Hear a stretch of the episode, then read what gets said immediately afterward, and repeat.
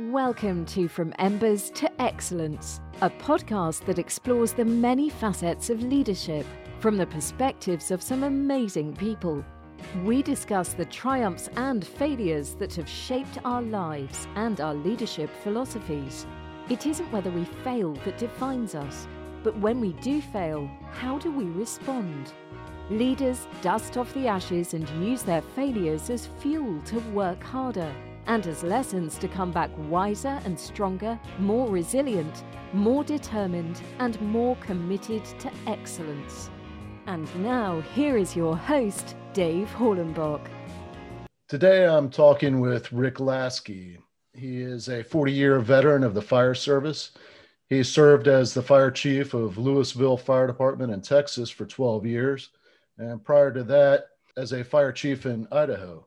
Most recently, he was interim chief for the Trophy Club Fire Department in Texas. Rick is a long-standing editorial advisory board member for Fire Engineering Magazine, and as an author has written over 200 technical articles that have been published in national fire rescue journals. He is the author of the best-selling books Pride and Ownership and Five Alarm Leadership. He is also the co host for the radio show The Command Post, heard on Fire Engineering Talk Radio. Rick lectures at the local, state, national, and international levels and is a sought after speaker by both the public and private sectors. And I've got to tell you, I really appreciate you agreeing to allow me to interview you. We've spent some time talking in the past, actually had uh, several opportunities to hear you speak and uh, it's an honor to have you on, and uh, I look forward to seeing where this conversation goes. Uh, the honor is mine, buddy. I appreciate it, and uh, uh, I feel bad you had to read all that. You know, they, they put that stuff. You know how it is. They put that stuff together for you, and I'm like, sometimes I'll be somewhere they'll be reading. I'm like, you didn't have to read all that, but it was very nice of you. So I owe you twenty bucks for that intro. well, I wanted to kind of get started where it all started for you. Uh, talk about maybe your life growing up, where you grew up, uh, what your family was like, and maybe some of your fondest memories. Well, for me, I was born and raised, you know, pretty much on the south side of Chicago. We moved out to the suburbs, couple suburbs outside Chicago. I was, uh, well, halfway, whatever, somewhere through elementary school. But um, you know, my dad was a was a firefighter. For me, I mean, I had, you know, I was blessed. I had an incredible mom you know, my dad, you know, there were some struggles there. I can explain a little bit later. My, my younger brother uh, was eight years old when I was 12. He was diagnosed with an operable brain tumor and uh, he ended up passing 18 months later. And I've still never kind of recouped from that. I miss him. I miss him all the time. I always tell people he would have been a million times better life than anything than I was. But you know, I know he's always been watching. Or he's he's pulled me out of some crappy situations. Let me tell you, he's been my guardian angel for for a long time. But uh, growing up there, I mean, you know, I, I, was I was very active in sports, whether football or baseball, wrestling. Uh, I loved baseball. Uh, ended up, uh, you know, heading down to Sarasota with the Chicago White Sox, and ended up leaving it for a former relationship uh, after a while. And it's funny how everything, you know, works out for a reason. My roommate, uh, Ron Kittle, he made it to the bigs, and he's a big PR guy for the White Sox now. And we back and forth on Twitter pretty much every day. He's he's a great, great guy, and he helped me out. I'd never been out of Chicago. I'd never been on an airplane. I was 18 years old. I'd never been anywhere. But growing up in my house, being half Italian, half Polish, means I have a real bad temper, but I forget what I'm at. at. Um, you know, my my my, my dad uh, influenced me a lot when it came to the fire service. Him being a firefighter, so you know, growing up for me, you know, family wise, you know, it was it was. Uh, relationships. I got to know my grandparents really well.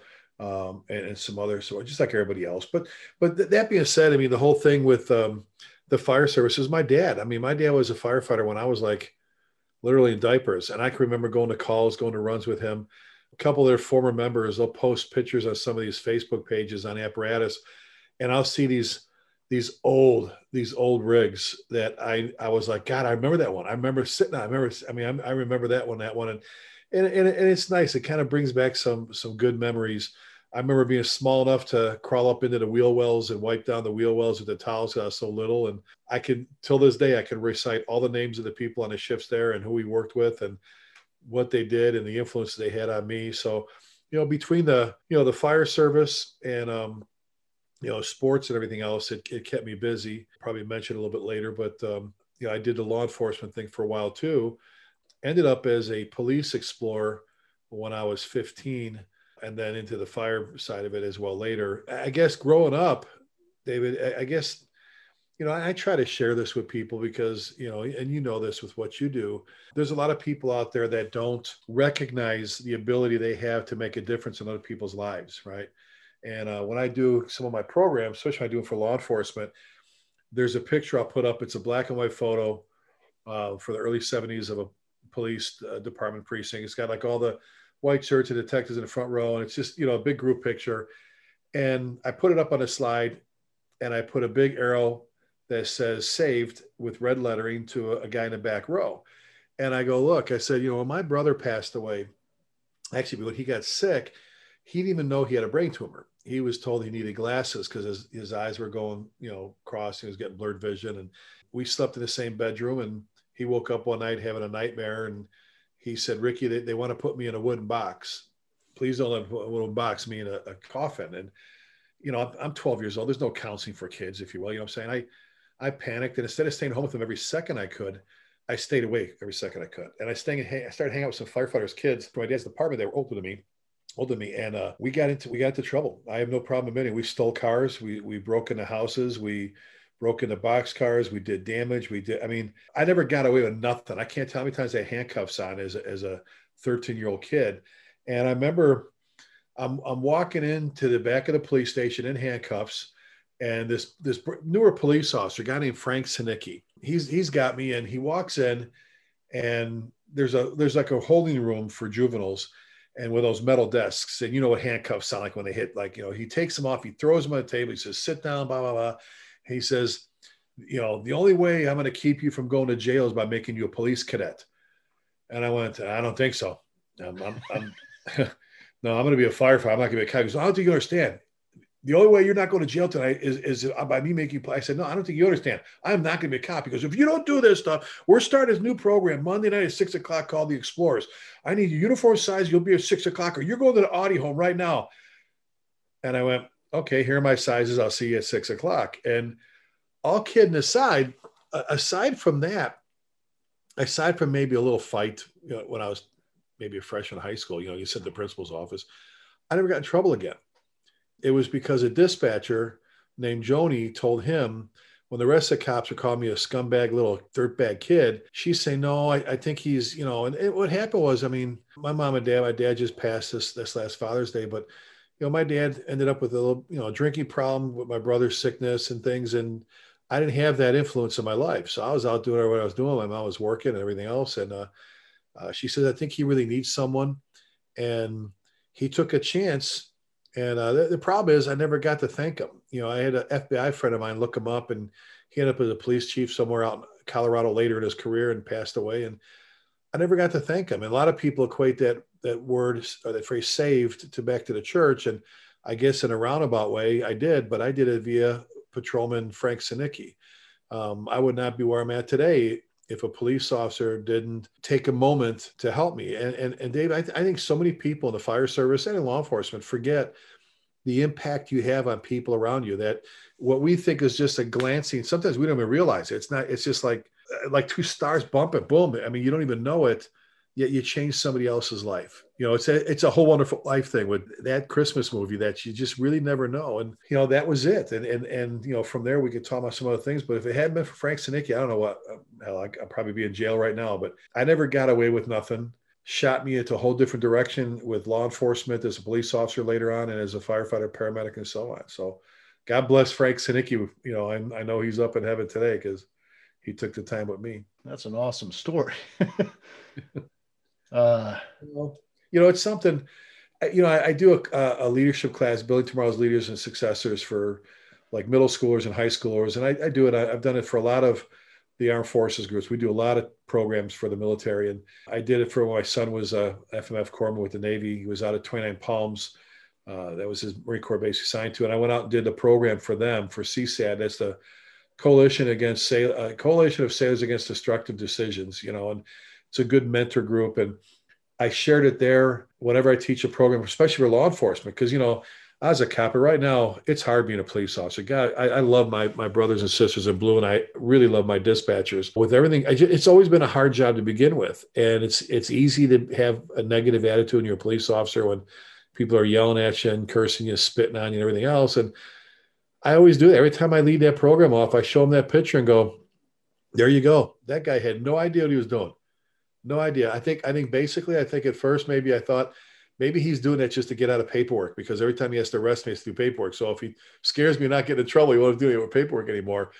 When I found out Joni, the dispatcher, told me that later, it all made sense. And I just want them to know, you know, you don't you don't have to as much as we're all in the whole life safety arena, you don't have to pump on someone's chest or crawl into a burning building or carry a pistol on your side to make a difference. In fact, I think the majority of the differences we make are those those insignificant little chances that we have meetings with people that we don't even know we did anything. It's not a boohoo story. I, I, miss my brother. I love my brother. It's one of those stories I wish more people would share with other people that kind of story to help other, you know, younger folks go, okay, that makes sense. Because i was traveling on that path, you know.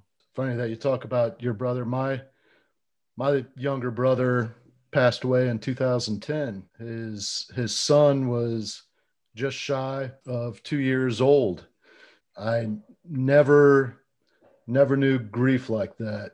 It's a loss that I don't think a lot of people understand unless they've actually lost a sibling. It's a different type of loss than losing a parent or a grandparent or something like that. Hey, parents and grandparents are hard enough, like you say, but a brother or sister is just terrific, you know, exactly. Sorry for your loss.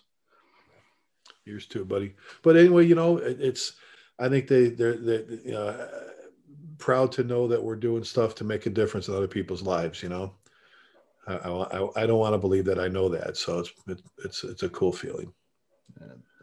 The the one thing that I tried to I tried to find some kind of blessing in disguise when when my brother passed because it you know I, I went to a really dark place angry for a lot of different reasons but what i did notice when when i came back to work after bereavement leave and i did take some sick days after that when i got back on shift you know i was the lieutenant at a pretty busy firehouse and it was like my first shift back. We had uh, a call where somebody had passed and their family was there grieving and uh, prior to that I, hate to say that I was kind of calloused. I would tell them, okay, you know, this is what you can expect. Uh, law enforcement's going to come and, you know, they've got some resources that they'll probably sit down and discuss with you. And then, you know, we'd go on about our way. Well, after my brother passed, I could really empathize. I, I understood what they were experiencing, and I would take the time, if nothing more than just put my hand on their back and give them a glass of water. And I hate that it took my brother's death for me to actually gain that compassion, but you know, hopefully, it, it made a difference in somebody, somebody's life. Well, how many people know that? You know, how many of our firefighters have never experienced having a fire in their own home? When you see one that does, sadly, tragically, again, all of a sudden you look at fire victims differently. You know, we've always said the fire service, it, it, it, sadly, it always takes it always takes the death of a firefighter for us to wake up and, and fine tune our training to stop being complacent and take our job a little more seriously.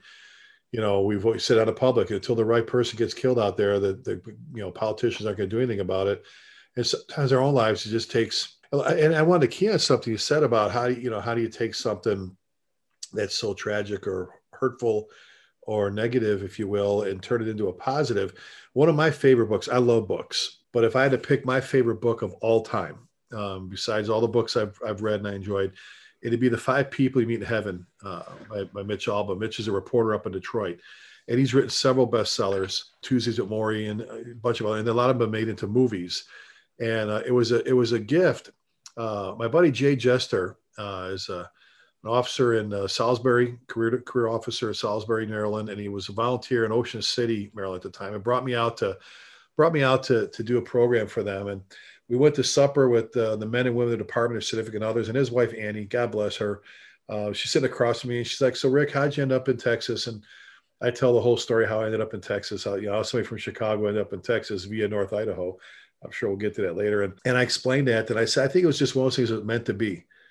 You know, she goes, "Oh my God, oh my, do you really believe things are meant to be and things happen for a reason?" I said, "You know, I, I think a lot of things are written down. I think a lot of things happen for a reason. Uh, not, I don't think everything, but I think a lot of things do. And someday there's going to be a book we're going to see. It's going to say that happened for this reason. I'm not in a hurry to see that book, but someday we're going to get there. But yeah, I do." She goes, "Oh, have you ever read the book, The Five People You Meet in Heaven, written by Mitch Albom, the same guy that wrote Tuesdays at Morrie?" And I said, "Annie, look at me. Do I look like a guy that read the book, The Five People You Meet in Heaven?"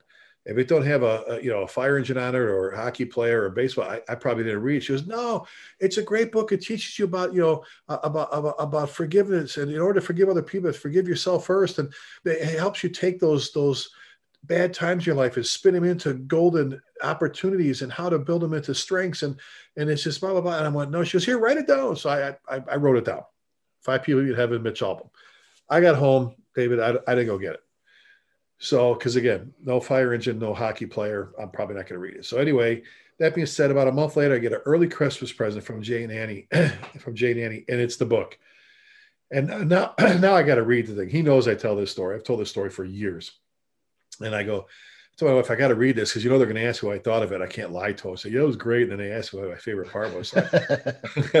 I started, I sat down after supper my chair. I started reading it. About 10 minutes into it, I turned the TV down. Another 10, 15 minutes, click, I shut the TV off. Now my wife's in the other room. And and now if you know me, I always had the TV on. I always this is I don't have it on right now, but it's on in the other room. I always have the TV on. She hears it, she hears a TV go off. She comes running around. She goes, Is everything okay? I hear the TV's okay. I'm lying there dead with the remote in my hand. And I said, No, I'm, I'm reading a book. And she goes, You're not reading a book. I go, I'm too reading a book. She goes, What book are you reading? I said, It's a book called The Five People Meet in Heaven. She goes, No, that's one of those penthouse books. I go, I don't read, I don't read those books. as as far as you know, I don't read those books. So I, you know, she looks at me, she goes, Are you crying? I went, No. And I'm not ashamed to admit it. You know, that book changed my life forever. Forever. I've, I, I met Mitch Albom years and years ago. And I told him uh, when he was signing my book, I said, I stopped counting in over 200 copies of your book I've given away to people. I've given away copies of the movie. The, I tell people, get the book first. The book makes the movie better. The movie makes the book better. Jon Voight, as George Costanza would say from Seinfeld, John, Jon Voight, the actor, he's the star. Ellen Burstyn's in there. Jeff Daniels. Uh, oh, I can't believe I forgot his name. Um, I can't just blanked out. I know, I know I'm talking about. He played Christopher on The Sopranos. It's it's incredible. And I have it on my iPad because I watch it so much. And when you talk about making a difference in other people's lives, I told him, I said, you know, when I the, there's probably a thousand lessons over the years, David, I've gotten from that book or and or from that movie. But the biggest one of all is, is one I kind of hinted at before. It's the things that we all think are insignificant. It's those insignificant, simple, simple, insignificant things that often have the greatest impact on, on, on someone's life.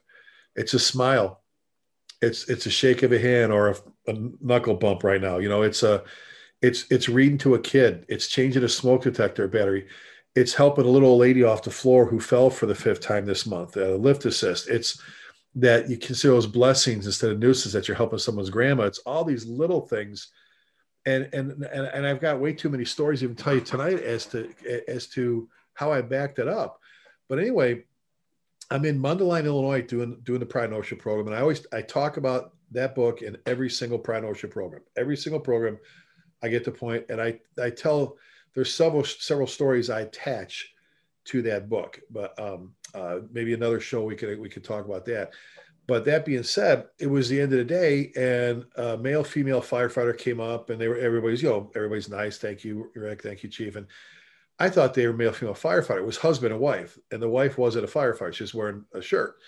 And they come up. He goes, "I want to introduce my wife." I said, "Oh, you know, no, I'm not in the fire service." She goes, uh, "You know, I loved, I loved the, the day was great, and I love the, I love the story. I already ordered it.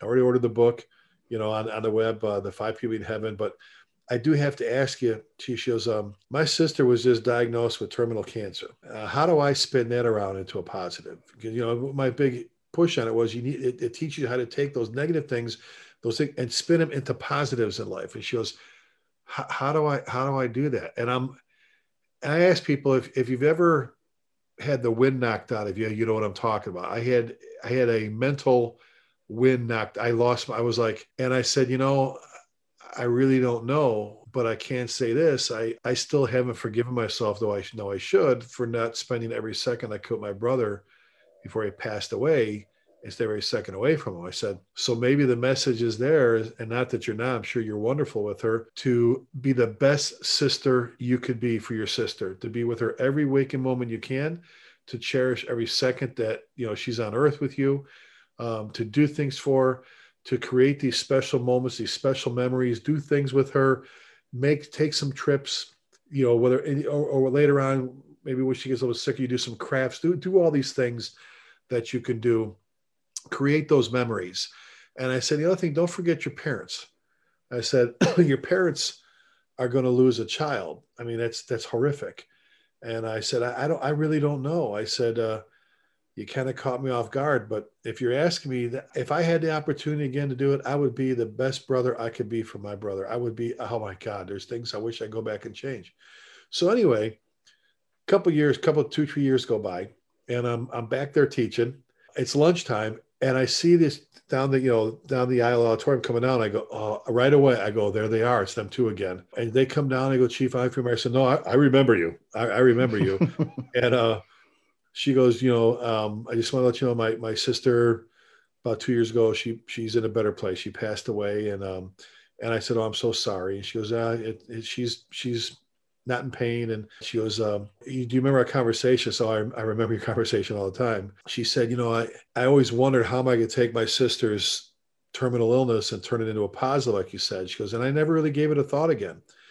And she said, uh, Just a little while back, uh, my best friend's sister, my best friend's sister was diagnosed with terminal cancer.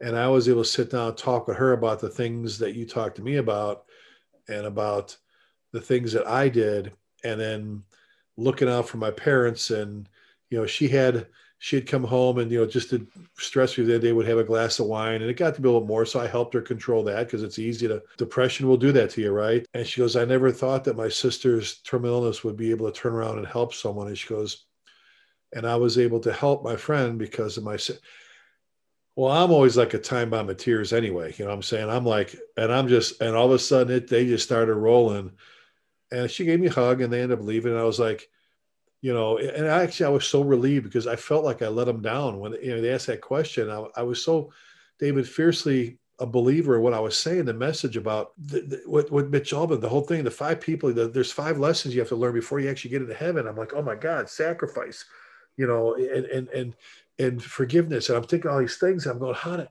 you never know. You know, you never know. You know, it, it's one of those things. One of my favorite phrases I got from a mentor a long time ago is worry about the things you can fix, not things you can't. And I told her that during that discussion. I said, you can't, you can't is there any way you can change what's going to happen to your sister? She said, no. What you can change is how you react to it and what you do. And the repercussions will be the impact you'll have on your lovely sister. I just I had to mention that. you made me think of that story just when you said, how do you turn something, a heartache like that, a heartbreak like that, into something positive or or something beneficial to someone else, I never thought, I never even gave it a thought. I'm like, and then that happened. I'm going, you know what, this really does work. So sorry about the long story, but it's just you made me think of it. No, that that's a great story. Well, let's um let's shift gears a little bit. Let, let's re let's rewind a little bit. Who or what had the biggest influence in your life's trajectory? You know, you ended up uh, becoming a police officer, law enforcement officer, transitioning over into the fire service. Uh, early on in your fire service career, did you did you have aspirations to become a chief officer? Well, you know, I, I never want to be the chief. I think a lot of people are fibbing when you say, "Where do you see yourself 30 years from now?" I'm still going to be a firefighter. No, you're not. You're going to want to be a driver, lieutenant, or captain, or BC, or whatever. And some people, the more you get up there, you go, I want to have a little bit greater impact on things. I was fortunate to have had some accidental chance meetings of some people that became mentors of mine. Uh, they were at the right time at the right place in my life. In Illinois, you got to be 21 to be a career police officer firefighter. So all through high school, I was doing the whole explorer thing for police and fire. And then I became a volunteer firefighter. And my first off season, you know, playing ball, I went to paramedic school. And then I went to the police academy and I was a volunteer firefighter, part-time firefighter between all that. And they hired me as a cop first. They hired me as a cop. And, and I tell people in the Chicagoland area, for the longest time, you had a better chance of winning the lottery than getting a career firefighter job. So Um, I was one of those professional test takers on Saturdays with a bunch of guys going and taking tests and taking tests and taking tests and taking tests. You know, I had a hard choice to make when the time came to take the full time firefighter paramedic job and quit being a police officer. I love being a police officer. But but that being said, in the fire service, it, it, the influences on me, if, if that's what you're looking for, David, it was there's there's been a couple, you know, as a young firefighter paramedic, and sadly, these are those things you never realize till you mature later in life. My lieutenant Bill Allen, I talk about Bill every chance I can in classes. Bill Allen had 31 years in a job when I went to work there. That guy had the energy of of a 14 year old soccer player. I mean, that guy, smart man, wonderful man, the best boss I've ever worked for in my life in the fire service. Absolutely incredible. Absolutely incredible. He had this way, you know, his leadership skills, if you pick them apart, it's everything you should be as a boss. Everything you should be as a boss. And uh, he knew what buttons to push. You know, if I came in in a real bad mood, I had a relationship going bad, and I came in and, you know, there's 10 to 15 guys times two changes shifts, and it's a madhouse. And guys are throwing donuts at each other and yelling at each other. You know how it is. And and I came in. I'm like, you see this face? You see this face? I'm, that's it. That's it. Uh, I, I, don't want. I, I, I just, I'm, I'm pissed off. I'm gonna stay this way the whole time. Just leave me alone. But I, I marched off, and you know, and that was it. And about 45, 50 minutes later, we're on the floor doing the rig checks, and we're laughing and yucking it up. And I and I looked over and I looked at him, and inside I'm going, "You sneaky sob, you did it again." And and and one of the many great things he did as a boss was he knew how to grab me, Rick. He knew what buttons to push to get me to re-engage, and he knew how to take me and pick me back up and put me back on the track. A lot of people that aspire to be good bosses, they think it's about blowing a siren, honking a horn, you know, stand out a fire sitting at the head table, do all this stuff. And it's about knowing your people. It's about knowing their strengths, their weaknesses. There's so many things we could talk about that when it comes to about Reed. One of his many points as a boss was to get to know his guys and gals.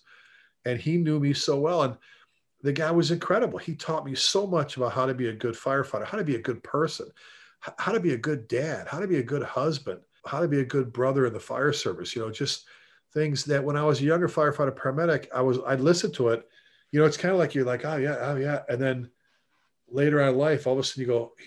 I always ask people, "Was uh, raise a show me hands, show me hands in class. How many people have apologized to their mom already?"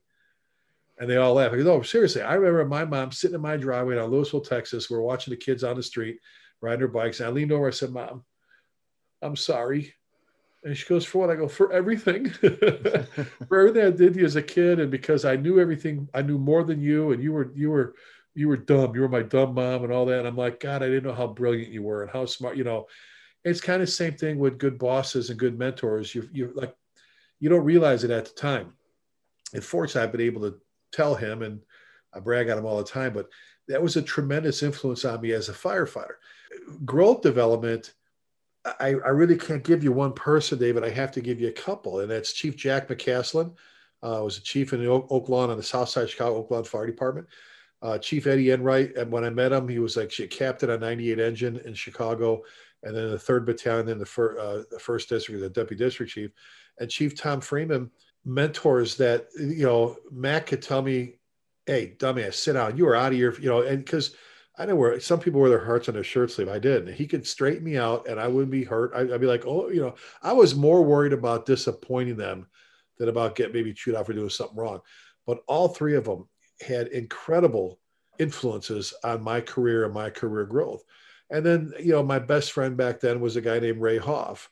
Ray was a captain of Chicago. He's one of the two real backdraft brothers. His brother Bobby was commissioner up till a few years ago. Uh, their dad was killed uh, February 14, 1961, in, in a uh, 62, sorry, in a um, fire in Chicago. And their older brother Tom, the award-winning photo of him holding his dad's helmet. You know, Ray Ray ended up had gallbladder surgery and passed away from a bleed, believe it or not, later on in life. But, you know, as a friend, he had a huge impact on me.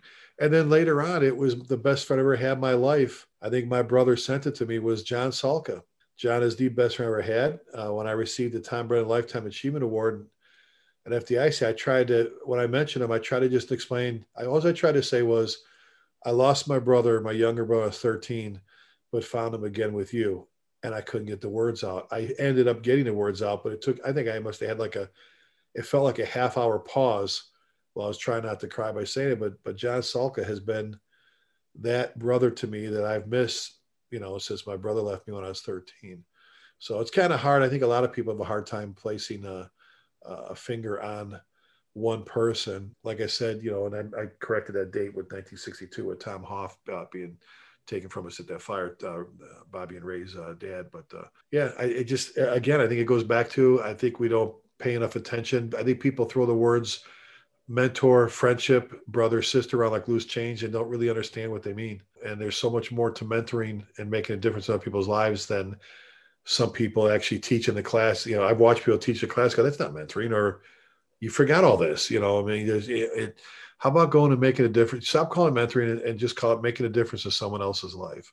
And they did with me, every one of them. It's funny that you bring up John Salka, and this is another tie-in to to my brother's passing. Um, it was uh, maybe three months after he passed. I was at the beach with my wife and young daughter, and I had went for a run. You know, had this epiphany. You know how you do when you're grieving and uh, maybe angry. I, I ran really fast and hard for way too long a distance and realized there's no way I was going to be running back. So, so it took me a while to walk back to the hotel and, you know, a lot of stuff had went through my head and I realized what I needed to do was help other people. And specifically, I wanted to develop myself so that I could be an asset to other people. And that when my brother's son got older, he would look at me and know what kind of stock he came from. And I went to the bookstore and I looked for leadership books because I was still fairly young fire officer. I didn't even know that there was fire department uh, centric leadership books, and there was John Salka's book, First In, Last Out. Yeah. So I bought that. I don't even know how many times I've read it. That was the beginning of my journey and, and to trying to develop myself as a leader. Your book, Pride and Ownership, which I, I want to bring up a few things from, from that book in, in a minute. But John Salka, um, with that, that kind of that set the tone for me as a as a young lieutenant. You know, taking ownership and and stepping out front and and being somebody that others look to, being an example. When I started putting together leadership materials to to share with other people, I ended up going to the United States Naval Academy website, and they've got a whole section. There's there's a whole school at the Naval Academy for leadership, and it's named right. after uh, Rear Admiral James Stockdale. So then I went down that rabbit hole. But that's a different story. I found this uh, lecture. Now, I don't know if you're familiar with Colonel Art Athens, but he does this lecture about the three C's of leadership. And it's courage, or uh, competence, courage, and compassion. And compassion I think is kind of what we're talking about about being a mentor isn't just teaching somebody the right way to do things. It's actually getting to know them and genuinely caring about their success. And I, and I think that's the difference between well actually i mean that's what art athens says is that's the difference between good leadership and incredible leadership is those individuals that are able to to show their people how much they care through their actions. And it doesn't matter if they're holding them accountable for something stupid or building them up. It's it's all the same because you're doing it out of love.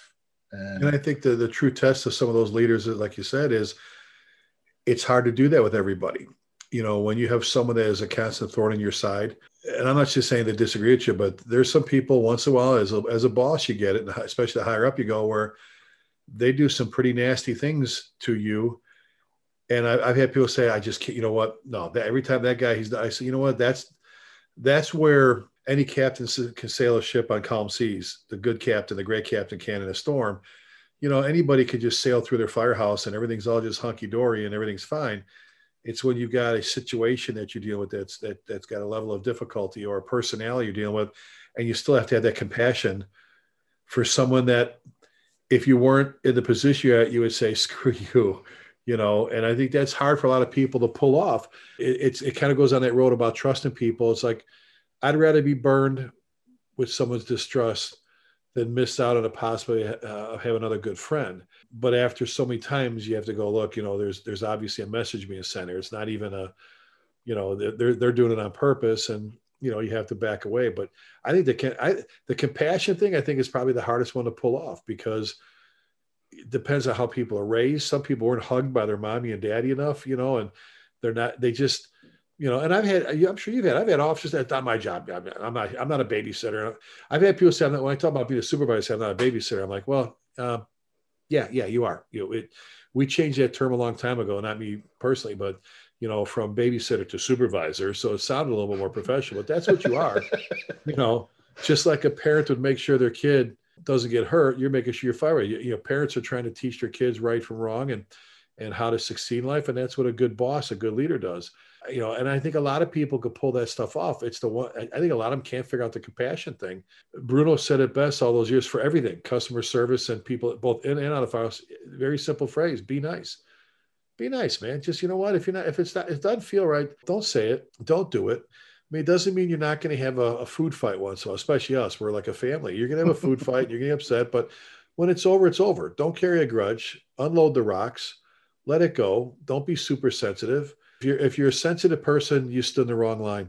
Go work for Subway or something like that. And if you're a boss, you want to please people. What they tell you, you want to please people, make people happy. Go sell ice cream. We have one chance to get it right in the fire service. Come do a line of duty death investigation, or come do a line of duty funeral, and you real quick get to go. Wow, we only have one chance to get this stuff right. As a leader, being respected is what you shoot for. Being liked is a bonus.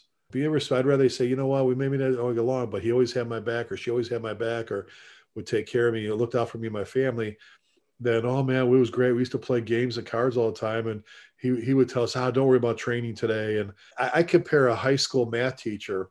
I was a freshman in high school. The reason I had to take high school math in college to get my degree is because I was a jock in high school, and I instead of me taking extra math classes and English classes, I took foods and nutrition one, foods and nutrition two, international foods, typing and shorthand because that's where all the girls were and I learned pretty much nothing. And my math teacher, Mr. Kilbreth, would have me sit up. He was my wrestling coach. I would sit up next to the desk for the whole class. I never did an entire page of homework my freshman year in my basic math class. He would give me the keys to his car. I was a freshman. I'd drive to McDonald's to get his food. And if I could reach down into his coffin, if I could dig down to his coffin, I'd shake his corpse right now until it fell apart because there when I was doing those college when I had my daughter, my freshman in high school daughter, who was a math was teaching me college math. I'm like, well, it's kind of the same thing. When you as a boss say, yeah, don't, worry about training. You know, if you're one of those goofy buffoons that likes to sit in a chair and not train their people, you know, you get there a minute before and you run out the door and you don't engage, you know, there's no compassion, like you said. That's that's Mr. Kilbreth. Yeah, nice guy. Hey, nice guy. I love to love to sit down and play cards. I look, I'd love to go ball game with you you did nothing for my career. He did nothing for me scholastically, but hurt me. I think a lot of people, but the compassion thing is is a tough one. I, I think we need to look. You're not going to like everybody, and it's this again. This is not about a like thing. I think that the mm-hmm. word to tie right to compassion is respect. Get to know your people, understand them, have some empathy for folks once in a while. Show a little bit of respect. Is a two way street. Understand that. You know, when people don't think their bosses care about them, everything it's like pushing the cart off the cliff. You know what I'm saying? Old cowboy movie, waiting for it to splatter in the rocks beneath there. People need to know that their bosses care about them period. What I wanted to bring up, there's a, a part in pride and ownership that really struck me. Early on in my fire department career, there was, I think, three awards. The policy was you wore one of them and you wore the highest one. You didn't wear the other ones? No. Okay. It wasn't until later on that uh, me and some of the other former military firefighters were able to petition the, the fire chief and get that policy changed there was there was this attitude that was you actually talk about it is that it it's our job i don't need to wear something on my chest you know, to make me feel good about doing my job or whatever. And it's not about you. You never accomplish any of that stuff by yourself. It's right. I was wondering if you could talk about that, get it straight from the horse's well, mouth. And, and you're right on with what you said. It's it's you know I think what we confuse is I tell people I said, you know, it's not about your ego and stroking your ego. It's about representation and the meaning behind it all. Because I've had firefighters say, oh, I don't wear my medals. I, I don't wear them. You know, I think I'm showing off. And because I asked, I said, so why, why, didn't, why didn't you wear your Class A uniform? You went to talk in front of the Rotary. Ah, you know, I, don't want to walk around. I feel like I'm kind of showing off on my Class A. And the first thing I say to them is, my heart, we a bit full of ourselves because that uniform ain't about you. That uniform is not about you. The uniform is bigger than anybody in this department, bigger than anybody in this room. If you're in a class, that uniform represents people have been doing this for a couple hundred years, and it represents something special within the community. And those medals, when you say I don't want to wear them, I, you know, I'm like, really? I don't wear mine to say looky looky at me. I wear them because I'm proud of, of an organization, a team that I'm involved with. And, you know, because when some little kid said, "What's that red one for?" you don't go into this long story on how I did it. You know, you say, well, I got that because I'm part of a special team. Even if it was an individual act that allowed you to, to, to, to, to get a position to earn that, it's still because you're part of something special. Jason Fry, a Marine Corps captain, a friend of mine, said it, said it best. He was like, how dare you? How dare you choose not to represent your heritage, your service, your department? You know, those medals aren't your, those medals aren't, you know, it's like the, the Medal of Honor people, you know, one of mine Colonel Bruce Crandall, Medal of Honor recipient. Most people know him as Snake. Uh, I won't say the other word and curse, but you know, from We Were Soldiers, and one of my absolute idols. And we've talked several. I have have his challenge coin sitting right here. I love that guy. And you know, the the Medal of Honor recipients. Uh, if you've ever watched that, Dave, you know, I'm sure you have. Which background in the reception at the White House later, there's always about six or seven old heads, former, you know, the previous recipients not award winners. It's not an award, you know, the recipient. You know, I was on my way to 29 Palms Marine Corps Base to do a class, and I'm on American Airlines, and I'm reading American Airlines magazine. They do that honor flight thing with, um, uh, you know, where they fly the, the Medal of Honor re- recipients to their convention every year in other places. I'm reading this article about Colonel Cran- Bruce Crandall, and it's a picture of him at the White House. I cannot believe I forgot the sergeant's name who had just been, who had just been presented and, and issued the, the, the Medal of Honor but he's standing there. He's got his suit coat on, but he's got his Stetson from back then from his Huey helicopter, and he's you could tell there's a conversation. And they were talking about the conversation he had with this young this young sergeant about that medal, and he was telling him it's pretty incredible what you did to earn that. Wow, you know this and that. Good for you. You know, thank thank God for you. You know what you did. You saved a lot of you know soldiers like this and that. But I, I gotta I gotta tell you that that medal represents something bigger than what's standing in front of me first of all represents all of us second represents all the people that got you to the point where you got there and he went through this like he started reciting these values and he went down this path of what it means to represent other people and he goes that medal's not yours you can either wear that medal or it can wear you you know all these different things he was saying and he said you know he goes but as, as credible as it was what you did to earn that medal you know what's more difficult than that one to earn and i'm like I'm like, I want to flip through the pages. Go, what are you talking about? What's more, what's more difficult than the highest? I mean, the Medal of Honor. He goes and he takes the lapel coat and he flips the lapel up. He goes, that one, and he points to the Good Conduct Medal on underneath his lapel. And he goes, that's three years of perfection. Then he points to the Medal of Honor around his neck. He goes, that's the rest of your life. It's not just three years. That's the rest of your life. And this is why. And he went again through everybody he represents. Well, you know, doesn't that kind of apply to us? If, if we're, you know, the, the fire service is rich and steep in traditions with uniforms and awards, and why would you not? Don't confuse ego for represent representation, but why would you not be proud to represent some an organization, a profession that little kids want to be? When Toys R Us was in business, David, you know this. I used to tell you, I tell you, go to Toys R Us. There's a whole aisle full of toys dedicated to you. There's a whole aisle full of toys no disrespect, but there's not a whole aisle full of like UPS trucks. Nobody's going, hey, Dave, you want to go play UPS driver? No, they want to play firefighter. They point at the fire truck, they point at your fire engine. That should be a message that they have for your ass about what it means to be in our profession. The coolest job in the world. Volunteer career don't matter. The coolest thing in the world. Why would you not have a sense of pride? Again, not ego, a sense of, of a beaming good feeling that you belong to something special. And, and what you wear represents how you carry yourself, how you present yourself, how you walk, how you handle your calls, how you handle customer service, how do you take care of all everything we do. Look, everybody could do a great job at a fire and all the fun stuff. It's all the other stuff where you really have to polish the brass and do a good job.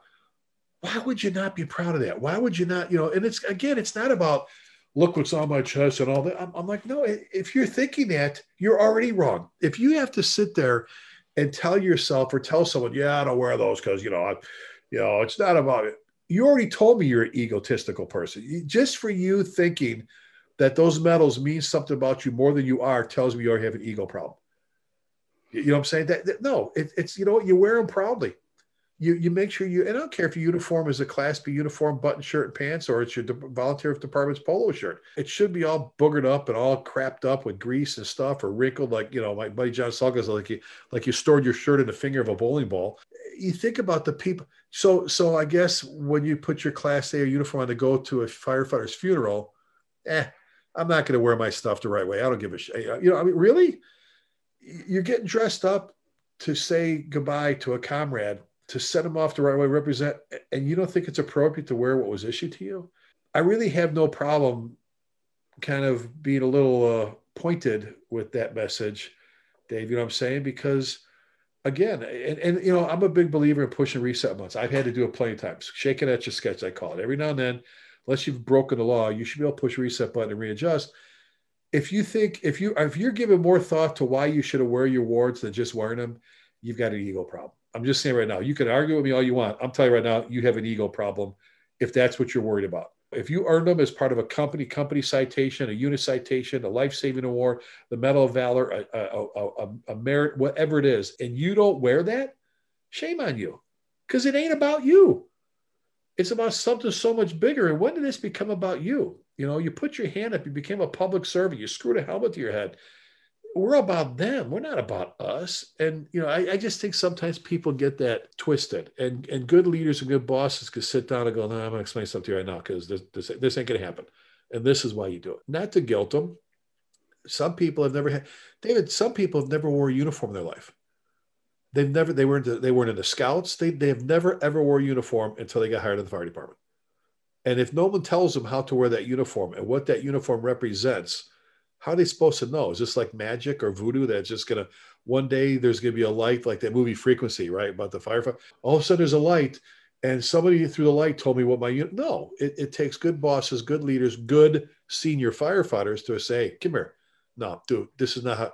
Backdraft you're doing it wrong. You know what? Come here. You have, you know, your your uniform, you're doing it wrong. Let me show you what you should be doing with your uniform. I mean, it's a reflection on all of us, you know what I'm saying? So that that's my passion about that part. Yeah, no, thank you so much. I could feel that passion in reading that and me trying to convey it to somebody else doesn't have the same impact. I'm so happy that you you vocalized it. You're welcome, buddy. You're welcome, brother. 40 40 years and and trying to narrow it down to one, but because I'm sure you've got a, a lot, but uh, what is one of the most memorable moments in, in your fire service career? Like you said, there's so many. I mean, I was I was fortunate. My career as a paramedic, I've delivered five babies, and and there's been things like that. Uh, I think it's I think the easy way out is to talk about a call or incident you were on. If I had to put my finger on the thing that my proudest moment, my most the most exciting moment I'll remember for the rest of my life was graduating paramedic school. For those of you that are out there where it's easy for you to go through paramedic school, God bless you. I kind of hate you. Um, you're like the person that buys one lottery ticket for a dollar and wins like seven hundred million dollars. I only bought one ticket. You know, I wouldn't even think about winning, and you won seven million dollars.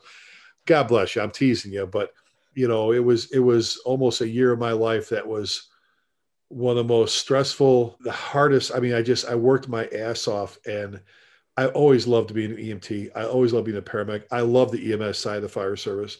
Randy Mantooth is a buddy of mine, Johnny Gage, and that guy. I mean, if I've told him once, I've told a hundred times. The only reason I'm a fire service because you, you know, paramedic is you, you know. And he, how many times you hear that all the time? I, if I had to put my finger on one thing, that that would be it. The most exciting moment, the moment. No, it wasn't my first fire. I can remember my first fire. I got trapped in my first fire. I can remember, I can remember, I can remember so many things about the fire service calls wise. I can remember jokes in the firehouse. I can remember good times, bad times. I can remember having some of my best buddies killed in the line of duty in a fire. But the most dramatic, the most exciting, it would have to be graduating paramedic school. I, I, I, I, till this day, it is the most exciting thing. 40 plus years, and I just, I, I wish I could go back and do it all over again, even though as hard a work it was, because I just, it was just, it was incredible. I never, well, I did go to paramedic school. Um, I actually got in trouble in the middle of paramedic school and didn't get to finish. I didn't get in trouble for anything I did in school. It was uh, that's um, that's a different story. you know what we call we call them whoopses. You know, there's yeah, yeah we everybody's made. I already told you the mistakes I made earlier in my life, so you know. Yeah, but I I know how. Uh, I know how tough paramedic school is, and my hat's off to all those paramedics out there because man, that's a tough road and tough year. I mean, I've seen seen relationships suffer a lot. Oh. You know, just because of how how much work goes into to going to school and well, and I think one of the lessons, Dave, too, there is for for any of you, your listeners that are that are younger in your career is there, there's a long way to go. And I've got 40 plus years and I'm still, I'm volunteering with a department five minutes from me and I'm loving it because I'm teaching classes. I used to teach an essentials class when I was brand new in the fire service and the energy. And then I'm realizing I forgot things a little bit, or I need some, you know, there's, oh, you know, right. I tell people learn something about this job every day. I don't care if, if it's a five minute read on your app from fireengineering.com or whatever. Paramedic school taught me that when I, I, was a young firefighter, grew up in the fire service with my dad and all that stuff, I thought I, I knew everything already. I, I, I, am seriously, I was, I, I swear to God, David, I knew everything. Uh, there's no doubt. I'm not even going to argue with you. I knew everything back then. And I got to paramedic and said, I don't know Jack. I know, I don't know Jack. And not just about EMS. I don't know Jack about the fire service. And it was just, you know, it was kind of like that message, the whole hit yourself with the mallet going, Rick, time to realize there's a whole lot to learn about this career. Didn't stop just when you graduated the fire academy, right? We've touched on quite a quite a bit that is very indicative of your personal leadership philosophy. I'm wondering what experiences you've had throughout your career that that shaped that because you've been you've held all of the leadership positions in the fire service. Each one of them each one of those positions comes with their own challenges. I think there's lessons to be learned in each one of those positions. Oh, absolutely. And I think in my in my life, thankfully, I've learned more from my mistakes than I have from the things that I did correctly, the things I did right. I, I seem, I see, I even dwell on it sometimes, and you let go of that stuff. But you know, everybody's human, and you make mistakes, and and you say things you shouldn't say, you do things you shouldn't do. I'm not talking about breaking laws. I'm just talking you do there's things I missed out on that I use in classes now to help people sidestep that landmine, if you will, that I didn't, that I stepped on in Bluey. Each and every position taught me some lessons from everything from how I treated my coworkers to how I treated the firehouse, my apparatus, my tools, how I worked towards my future and everything, that there was these little lessons along the way that helped guide me. It, it, it's almost like taking that water slide ride, the big imitation toboggan wood thing where you're you know, you, the whole time you're up there, you're banging off the different walls, and that's. But the little channel you're in is keeping you on the right path, and eventually you're going to make it down to the bottom pool after a dive. I think along the way, I think recognizing that you're not perfect and recognizing that you're going to make mistakes, and don't beat up on yourself too much, and figure out where to learn from them. I mean, like I said, anybody can. You know, you need to learn from your successes as well. People forget to do that, but that's the easy lesson. You know, the harder lesson is to take a good look at yourself. It's a hard thing to do, man, to look at yourself and go, this is on me. I screwed up. Instead of placing blame or throwing poop in different directions because you don't want to accept responsibility for what you did, you know, you need to look at yourself and go, this is mine. I screwed up. I own this one. What do I have to do? I remember getting transferred. I remember walking in, you know, I was, my dad, I mean, God, my, my dad and I, we roofed together. My dad's buddy from early in the fire service, Dick Fashada, made chief. I love him, love him. Uh, uh, what a what a great great man, great fire chief. I miss him. I, I, was very proud. I was on a ladder truck. You know, I was a roofer, so I was always in a ladder truck. And I mean, God, we were a nation. We just we just we were it, man. Nobody fought fire like us. Nobody was as good as us. Period. And uh, this went on for a while. And I came in one day and I look and there's a transfer order. I'm moving to B shift. And I'm like, you gotta be kidding me, a B shift? I mean, I'm, I'm going from the A team to the Island of Misfit Toys. Really? I mean, I just, I, I, I'm like, oh my God, you're kidding me, right? This is, how can this be? What did I do wrong? I'm like, they don't have fight fires. They're, hell, their shift commander's nickname, the captain's nickname is the boob, the boob. And I'm like, oh my God, what is this? They don't know how to fight fire. So sure enough, when I got transferred, I, I let them know how much they didn't know and how little they knew and that we were better than them. And it took me about three weeks um, for them not to be talking to me. And my chief, who I idolize, my dad's friend, calls in the office and he says, and his and if you ever have this said to you, you know you're in a world of poop already. He says, he goes, come on in, don't sit down because you're not gonna be in here that long. And I went, uh-oh. He says, Lasky, what is wrong with you? He goes, You've got to be the stupidest. I go, and I'm going, and now I'm crushed because I feel like I just disappointed this guy. Who I, he goes, What is wrong? He went through this whole time. He goes, I moved you to that shift because I needed strength on that ladder truck. I needed you to do on, on, on their shift, on their ladder truck, what you did on the other one. And you, you know what? You ruined it. It's going to take you, it's going to take you three years to fix what you did in 30 seconds of running your mouth. Eh, get out of here. Just get out of my office. And I walked out. It's one of those where you're walking and you're kind of like shoulders are shrugging. I'm kind of going back and forth. And I remember with this crappy imitation brick tile floor, this crappy cork board these little squares you put up, and they they put pins in them and stuff. And the watch, the radio room, the watch was to the left, uh, to the right. Past the corporal was the doorway to the kitchen.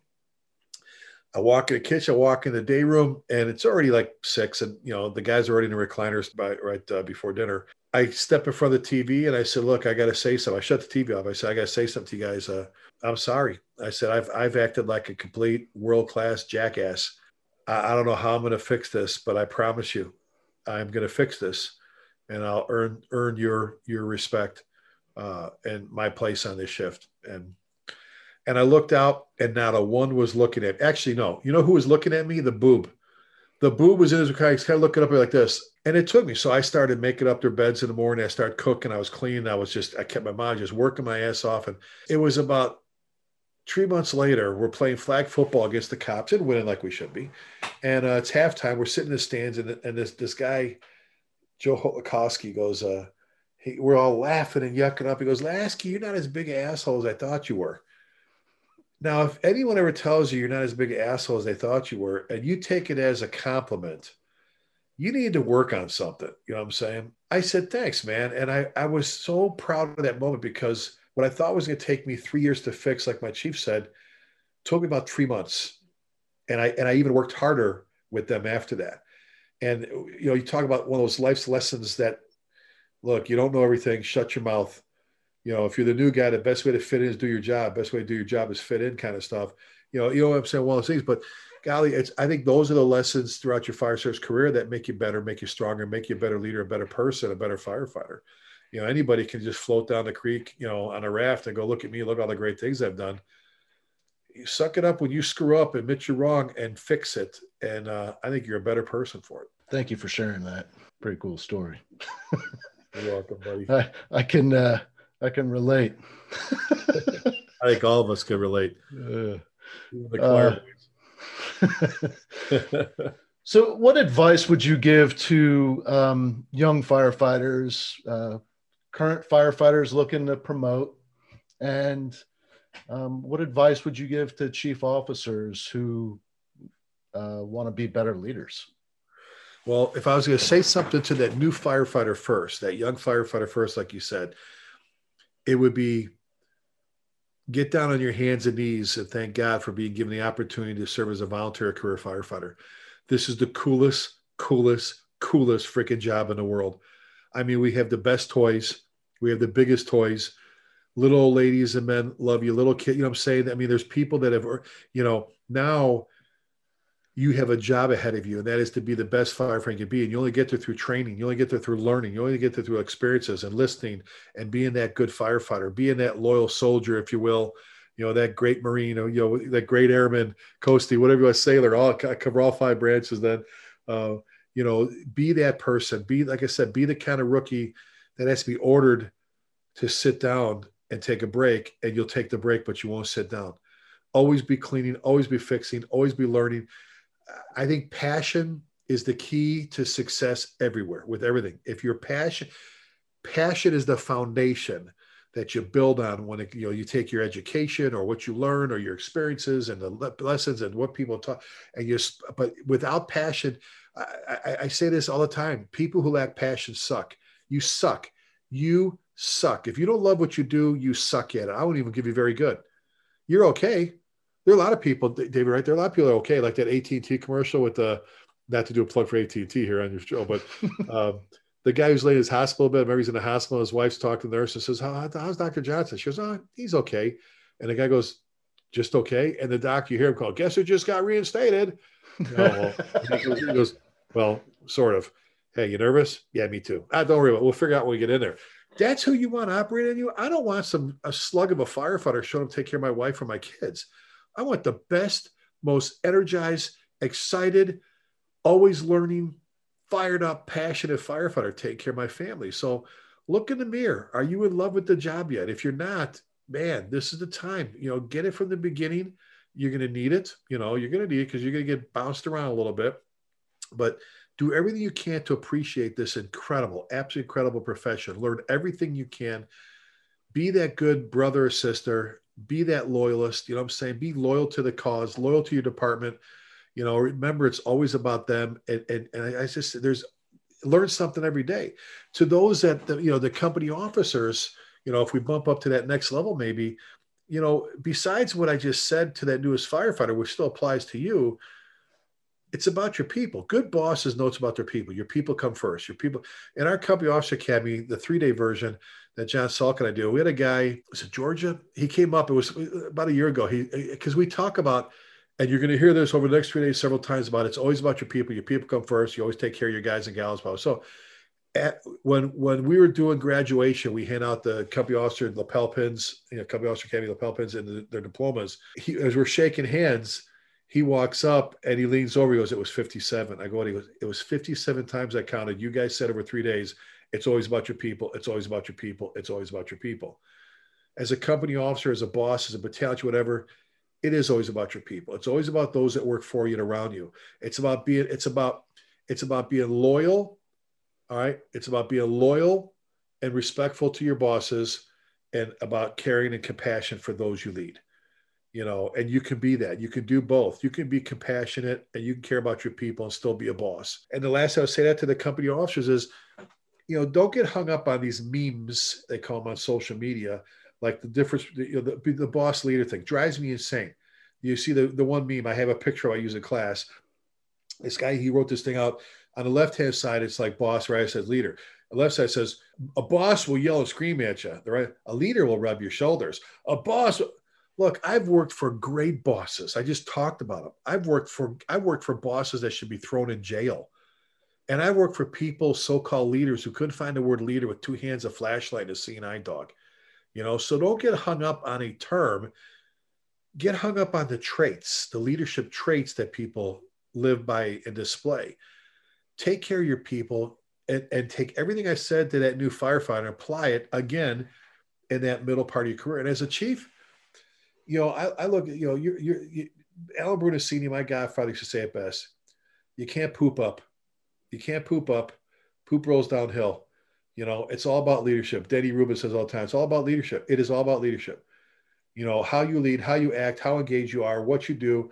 You know, what are you, are you fighting for your people? Are you fighting for staff? Are you fighting for better apparatus? Are you holding people accountable? Are you making sure the communication is going good back up and down that ladder? You know, are we staying in our lane, if you will, when it comes to the the command process of who I, I you, do you go chewing out firefighters and bypass assistant chiefs, deputy chiefs, division chiefs, battalion chiefs, and captains, or do you let people and supervisors take care of their business and their situations? I used to turn to Tim. God bless Tim. I used to turn to Tim and say, Tim, go fix this with your battalion chiefs. He was assistant chief over the battalion chiefs. Okay, boss. And he and his captains, his battalion chiefs go go back to his captains. And when you start to micromanage and you start to meddle into their processes, you're not allowing them to lead. Give them the tools, give the goods, empower them, hold them accountable. Be, I, I, guess my best advice would be be the kind of chief you always want to work for. I, I never forget. I got asked that in interview, David, about what kind of what kind of chief would you would you want to work for? And I, it was in Lewisville. Uh, my my boss Donna Barron, she was one of the panelists. I said, Well, I definitely know who I don't want to be like, and that's the guy I just worked for. And she started, I said, I'll sign a piece of paper right now that if I ever get to be a kind of fire chief that I just worked for, you can run me down with your car and take me out of my misery. Just do, you know what? I'll sign a paper. I will not press charges nor my family.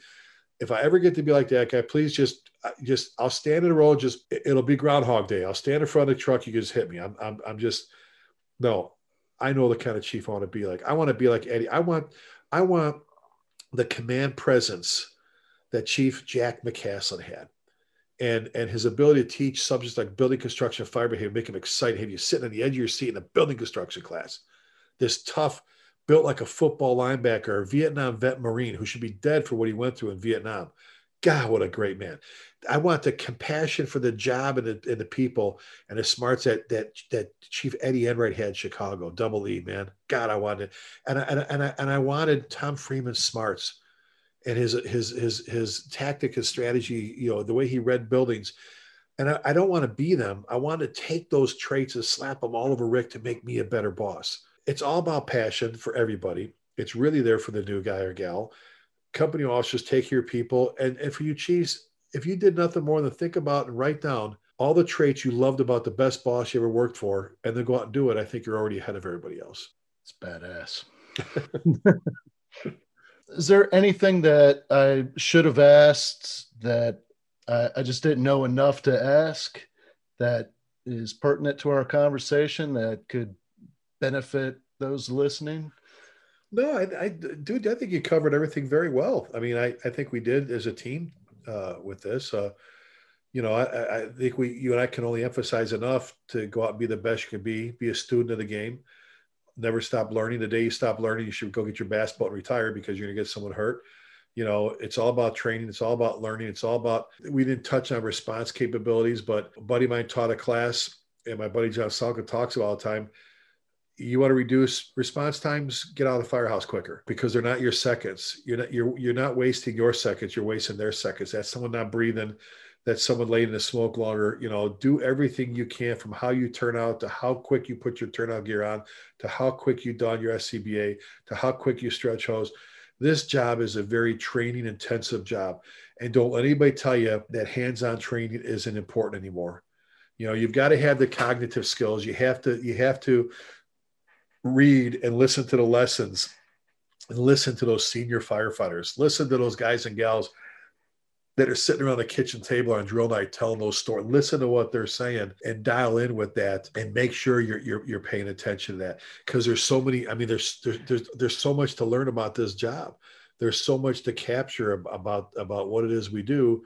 And the moment you think you're all dialed in, man, something's going to happen. You know, it's the greatest job in the world. I'll leave it this way. Eddie Enright used to always say, Rick, all I tell guys is leave it a little bit better for the next person if all we all did was try to leave a little, little bit better for the next person, think how much better we'd be. You know, I've had plenty of opportunities to peruse your your website and looked at all the resources available. I was wondering if uh, you'd go ahead and share with the audience um, your website, uh, some of the things that you offer, okay, the books that you have available.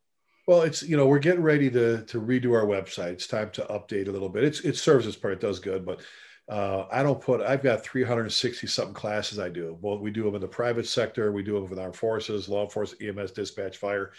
Um, it's hard to put all of them on there. You know, we try to cherry pick and add a few. And the website, prideandownership.com, is probably the best thing website wise.